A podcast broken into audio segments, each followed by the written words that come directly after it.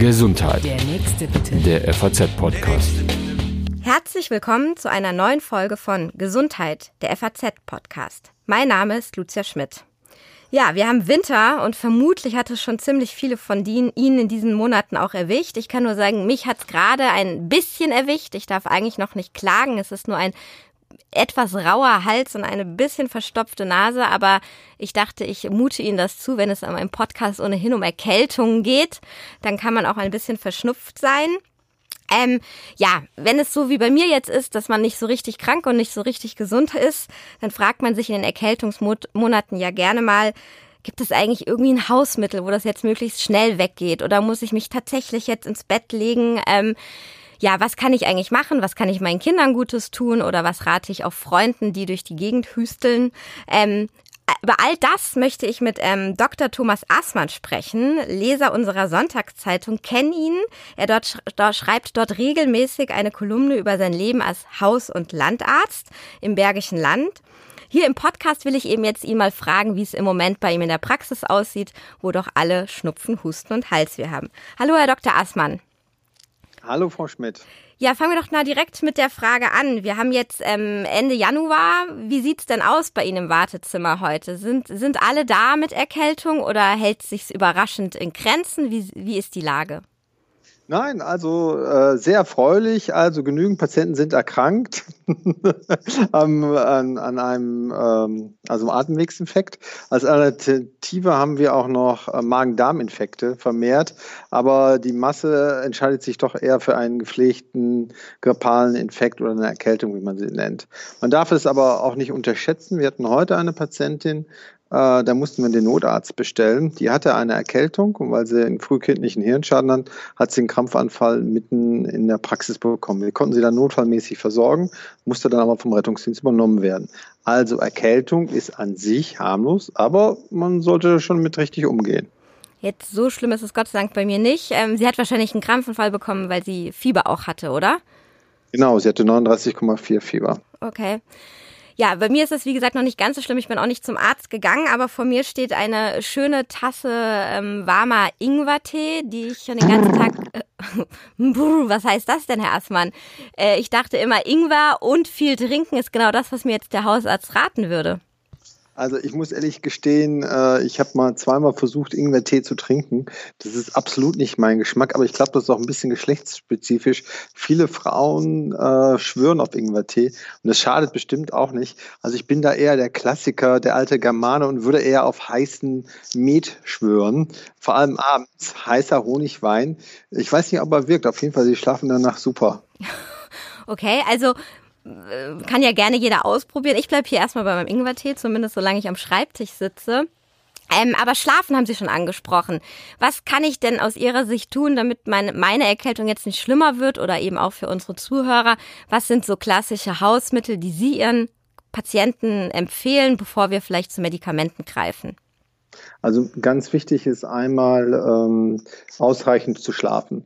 Da, nämlich das Problem ist, wir haben ja bei einer Erkältung ist unser Immunsystem angegriffen beziehungsweise in Arbeit, in Progress. Das bedeutet, wir müssen unser Immunsystem schützen. Das heißt, ausreichend schlafen, vorsichtig mit Genussgiften wie Alkohol oder Nikotin, genügend Bewegung machen an der frischen Luft, das ist gut, aber nicht unbedingt Sport. Also kein Hochleistungssport nach dem Motto, der Arzt hat mich jetzt krank geschrieben, super, jetzt kann ich nochmal meine 10 Kilometer Dauerlauf machen. Nein, also das bedeutet, das Immunsystem muss gestärkt werden. Schlaf, ausreichende Ernährung, das heißt auch meinetwegen Vitamin C zu sich nehmen oder Obst am besten und dann, wie gesagt, nochmal schlafen, schlafen, schlafen oder ausruhen. Mhm. Das heißt, das, was ich eigentlich gerade mache, ist das Falsche. Es fängt so ein bisschen an und ich bin trotzdem in die Redaktion gegangen. Ähm, aber vielleicht die andere Frage, dass meine Kollegen Bescheid wissen, wie ist das denn mit der Ansteckungsgefahr bei Erkältung? Wann ist man denn ansteckend und wie lange? Also normalerweise ist man schon ansteckend, äh, aber sag mal, den Kollegen in Frankfurt freut es natürlich, dass sie ihre Kollegen mitbeglücken. Äh, das äh, füllt uns die Praxen. Nein, aber Scherz beiseite. Äh, wichtig ist einfach, dass sie das Immunsystem stärken, weil eine Erkältung dauert, gibt es ja immer diesen Spruch, sieben Tage ohne Arzt, mit Arzt eine Woche. Ja, Und das äh, ist auch tatsächlich so, ja? Ja, meistens dauert es eine Woche. Was wir auf, auf was wir aber aufpassen müssen, das kommt jetzt, das ist eine ganz wichtige, entscheidende Sache. Oft ist es so, wo gehen denn unsere die Viren hin? Die greifen das Flimmerepithel unserer Bronchien an. Und das Flimmerepithel hat ja noch eine besondere wichtige äh, Form oder Eigenschaft. Soll ja Schmutzreste, aber auch Bakterien und so weiter abwehren bzw. rauskatapultieren. Wenn die angegriffen sind, kann sich oft auf dieses geschädigte Flimmerepithel Bakterien einsiedeln. Dann haben sie das Problem, dass sie am Anfang einen viralen Infekt haben, eine klassische Erkältung. Sie leiden, es geht ihnen nach einer gewissen Zeit, nach ein paar Tagen wieder besser, denken sie, super, alles überstanden. Und dann kommt der Tiefschlag. Oft sind dann Bakterien, die sich dann drauf gesiedelt haben. Deswegen bedeutet das immer ein bisschen aufmerksam sein. Und wenn es nach einer Anführungszeichen überwundenen Erkältung praktisch wieder losgehen sollte, mit triefender Nase, vielleicht auch mit gelblich-grünlichen Auswurf, dann sollten Sie doch bitte einen Arzt aufsuchen. Mhm. Ich glaube, vielleicht einfach mal für die Hörer, da sprechen Ärzte dann von einem Etagenwechsel. Ist das richtig? Äh, wenn sich eben die Erkältung dann in eine doch wirklich mm, schwierigere Erkrankung umsetzt? Also nicht nur ein Etagenwechsel, sondern auch der Erreger ändert sich. Ein Virus ist ja anders zu bewerten als ein Bakterium. Und Bakterium gibt es Antibiotika, was man ja nicht ziellos einsetzen sollte. Aber wir müssen halt aufpassen, wenn sich ein bakterieller äh, Befund ergibt, können 20 Prozent dieser Erkrankungen dann zu Lungenentzündungen führen. Und das ist einfach nicht gut. Man kann zwar sagen, okay, 80 Prozent habe ich noch, ich trinke jetzt zwei Metbecher, aber das würde ich trotzdem nicht empfehlen, sondern das muss, da muss abgehört werden, da muss entschieden werden, machen wir eine antibiotische Therapie, ja oder nein. Okay, also das heißt zusammenfassen, erstmal ausruhen, viel trinken, viel Obst essen, aber wenn es nicht besser wird, auch bei einer harmlosen Erkältung zum Hausarzt. Nicht nur um ihre Praxis zu füllen. Genau, richtig. Also es geht dann nämlich nicht nur um eine harmlose Erkältung, sondern wir müssen halt einmal aufpassen, dass es kein bakterieller Infekt wird. Und wir müssen, was ich in den letzten Jahren ähm, beobachtet habe, dass zumindest ist es meine Beobachtung, dass wir mehr Patienten bekommen mit Herzschmerz, äh, Herzbeschwerden, also Myokarditis, Perikarditis, ja, wo äh, also eine Entzündung am Herzen oder am Herzbeutel. Genau. Richtig, exakt. Und das ist dann nicht mehr ganz so lustig. Und da müssen wir wirklich vorsichtig sein. Und deswegen haben, wie gesagt, meine entschiedene Bitte an die Hörer, dass wenn sie erkrankt sind, sich auch wirklich ein bisschen auszuruhen und dann nicht denken, oh, ich bin jetzt krankgeschrieben, ich bin zu Hause, jetzt kann ich mal die, das Bad umbauen oder meine Hilti nehmen, um irgendwelche anderen Sachen zu machen. Ja, und wann kann ich zu, doch zur Apotheke gehen und mir ähm, eins dieser zahlreichen Mittel holen, die ähm, zwar teuer sind, aber auf die manche schwören? Ich will jetzt keine Werbung machen oder sollte man da die Finger einfach prinzipiell von lassen?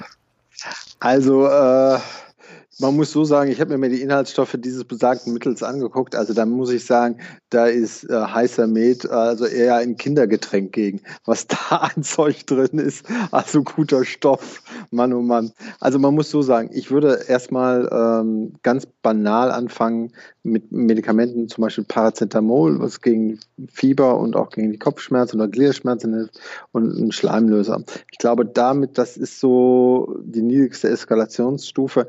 Und wenn äh, auch noch dazu kommt, dass die Nase verstopft ist oder dass man die ganze Zeit praktisch die Jahrestempoproduktion ähm, aufbraucht, dann würde ich vielleicht auch ein Nasenspray dazu nehmen. Und das muss man auch so sagen, bei Kindern ist es auch wieder anders. Dann müssen sie wirklich sehr vorzeitig sehen oder frühzeitig sehen, dass die Nase frei bleibt, weil eben die Verbindung zwischen Nasen-Rachenraum zum Mittelohr bei Kindern sehr eng ist. Das heißt einfach aufgrund der Anatomie wandern dann Viren bzw. auch Bakterien sehr schnell von dem Nasen-Rachenraum des Kindes ins Mittelohr rein. Dann haben sie zack, bumm, eine Mittelohrentzündung. Deswegen würde ich bei Kindern relativ großzügig die Indikation, also die Verwendung von Nasensprays sehen. Okay. Jetzt ähm, gibt es ja bei Kindern auch, aber ich möchte nochmal auf die Erwachsenen zurück, eben diese Leute, die irgendwie ständig im Winter krank sind, die von einer Erkältung in die andere gehen, auch jetzt ohne die schwerwiegenden Folgen, die wir gerade besprochen haben, sondern bei denen immer irgendwie was kratzt oder schnieft. Und die, die es eigentlich schaffen, ganz gut durch den Winter zu kommen. Sind wir da wieder beim Thema Immunsystem oder ist das auch eine Veranlagung, ähm, im, im Rachen, Hals- und Nasenbereich öfters zu erkranken? Also da würde ich als äh, Rheinländer oder gebürtiger Rheinländer sagen, jeder Jack ist anders. Ja, das bedeutet, jeder Mensch hat seine Disposition oder seine Schwachstelle. Es hängt aber natürlich auch, natürlich für die Veranlagung von Atemwegserkrankungen ist jeder anders getriggert, aber natürlich liegt es auch darum in seinem Umfeld. Zum Beispiel habe ich schulpflichtige Kinder oder Kinder, aus dem, äh, die im Kindergarten sind. Ja, die bringen auch täglich neue Überraschungen mit nicht nur, ob die Hose kaputt ist, sondern die bringen auch neue Viren oder Bakterien mit, was die an lieben Kollegen mitgebracht haben. Dann natürlich aber auch der Arbeitsplatz. Ja, wenn Sie, wenn Sie am Arbeitsplatz sind, wo viele Menschen wechseln und so weiter, wo Sie eine hohe Fluktuation haben, haben Sie natürlich auch, oder ist Ihr Immunsystem ständig mit neuen äh, ja, Stress äh, Level äh, zugange, weil es immer neue Viren und Bakterien sind. Aber auch auf dem Weg zur Arbeit. Fahren Sie alleine, fahren Sie mit dem Fahrrad oder fahren Sie im Bus, fahren Sie mit der U-Bahn vielleicht sogar und der Kollege neben Sie hat Sie gerade angehustet. Deswegen ganz wichtiger Tipp, wenn Sie also zu den Berufspendlern hören und so weiter, sollten vielleicht sich die Hände desinfizieren. Das ist ganz wichtig, weil ähm, es, die Übertragung der Viren erfolgt über Tröpfchen. Ja, aber das ist nicht nur Tröpfchen, die wir jetzt ähm, uns gegenseitig anhusten, sondern einfach auch in Türklinken oder äh, Busstangen, wo wir uns festhalten, da können auch die Viren sein und die können dann einfach zu uns gelangen und dann uns auch anstecken. Deswegen, wenn Sie viel unterwegs sind, mit vielen Menschen in Kontakt haben, mal gelegentlich die Hände desinfizieren. Das hilft schon. Okay, guter Tipp, weil oft wird man ja noch ein bisschen komisch angeguckt, wenn man dann immer das Desinfektionsspray rausholt. Aber das ist Ihr Tipp, dass man da durchaus äh, das auch mal machen kann. Klar, sicher. Jetzt ähm, hatten wir eine heftige Grippesaison letztes Jahr. Mein Eindruck ist, bisher hält sich die Grippe ein bisschen in Grenzen. Ähm, vielleicht können Sie, bevor wir nochmal darauf kommen, wie das sich bei Ihnen äh, zeigt, ähm, was sind die Unterschiede nochmal zwischen Grippe und Erkältung? Einfach nochmal zusammengefasst, damit Leute auch wissen, von was wir reden. Also man muss äh, klar sagen, die Erkältung ist an sich so eine Erkrankung, die sich über einige Tage aufbaut, mit schniefender Nase, mit, mit Halsschmerzen und so weiter. Und dann, dann auch langsam wieder abflaut, also langsam startet und langsam wieder abflaut. Bei der Grippe, das ist ein ganz anderes Kaliber, ähm, dort ist es so, dass praktisch schlagartige Krankheit ja, sie haben praktisch sofort Hustfieber, sie haben, äh, sie fühlen sich total schlapp, erschlagen, Muskel- und Gelenkschmerzen. Und das ist halt äh, auch eine Erkrankung, die man nicht unterschätzen darf. In Deutschland sterben im Jahr etwa 10.000 Menschen an der Grippe. Und äh, wir haben jetzt etwa ein Revival vor 100 Jahren, also besser gesagt 1918, 1919, 1920, sind an der sogenannten spanischen Grippe 21 Millionen Menschen äh, verstorben. Mehr als im Ersten Weltkrieg. Zum Beispiel ähm, äh, viele Zuschauer von Downton Abbey wissen, wovon ich rede in der vorletzten Sendung, wie viele da gestorben sind. Herr Assmann, wir machen hier keine TV-Kritik und vielleicht gibt es noch Hörer, die dann noch nicht so weit sind. Also ich, ich bremse Sie jetzt und frage dann lieber jetzt nochmal ins reale Heute hinein. Wie gesagt, äh, letztes Jahr hatten wir eine sehr, sehr starke Grippesaison. Ähm, es wurde dieses Jahr so die ersten Meldungen ein bisschen mehr die Impfung auch in Anspruch genommen. Was ist Ihr ähm, Bildstand Ende Januar, Anfang Februar? Rollt da wieder was Heftiges auf uns zu? Kann man das schon sagen? Wie sieht es bei Ihnen in der Praxis aus? Also bei uns, sag mal, äh, sind die Erkältungskrankheiten und die gastrointestinalen Erkrankungen im Vordergrund. Die richtige Grippe haben wir relativ selten auch. Man muss aber auch sagen, ähm, das können wir noch nicht richtig beurteilen, weil die Saison an sich so ab 1. Februar losgeht. Und bei uns im Rheinland geht es natürlich dann nach Karneval so richtig los. Das ist dann auch spannend, weil dann wissen Sie auch gerade, wenn zwei Menschen die gleiche Erkrankung zur gleichen Zeit bekommen haben, wer mit wem äh, unterwegs war. Also auch sozialmedizinisch ein interessanter Feldversuch dann. Ja, Herr Assmann, vielen Dank. Wir haben, glaube ich, einiges von Ihnen gelernt heute, auch über die äh, Hausmittelchen zur Erkältung hinaus. Ich schlürfe jetzt mal als Frau ein bisschen weiter an meinem Ingwertee. Ja, ähm, vielen Dank ähm, und Ihnen, liebe Hörer, fürs Zuhören. Ja, nehmen Sie sich in Acht vor den Viren und wenn es Ihnen gefallen hat mit dem Podcast, dann abonnieren Sie uns doch gerne. Tschüss. Gesundheit. Der nächste bitte. Der FAZ-Podcast.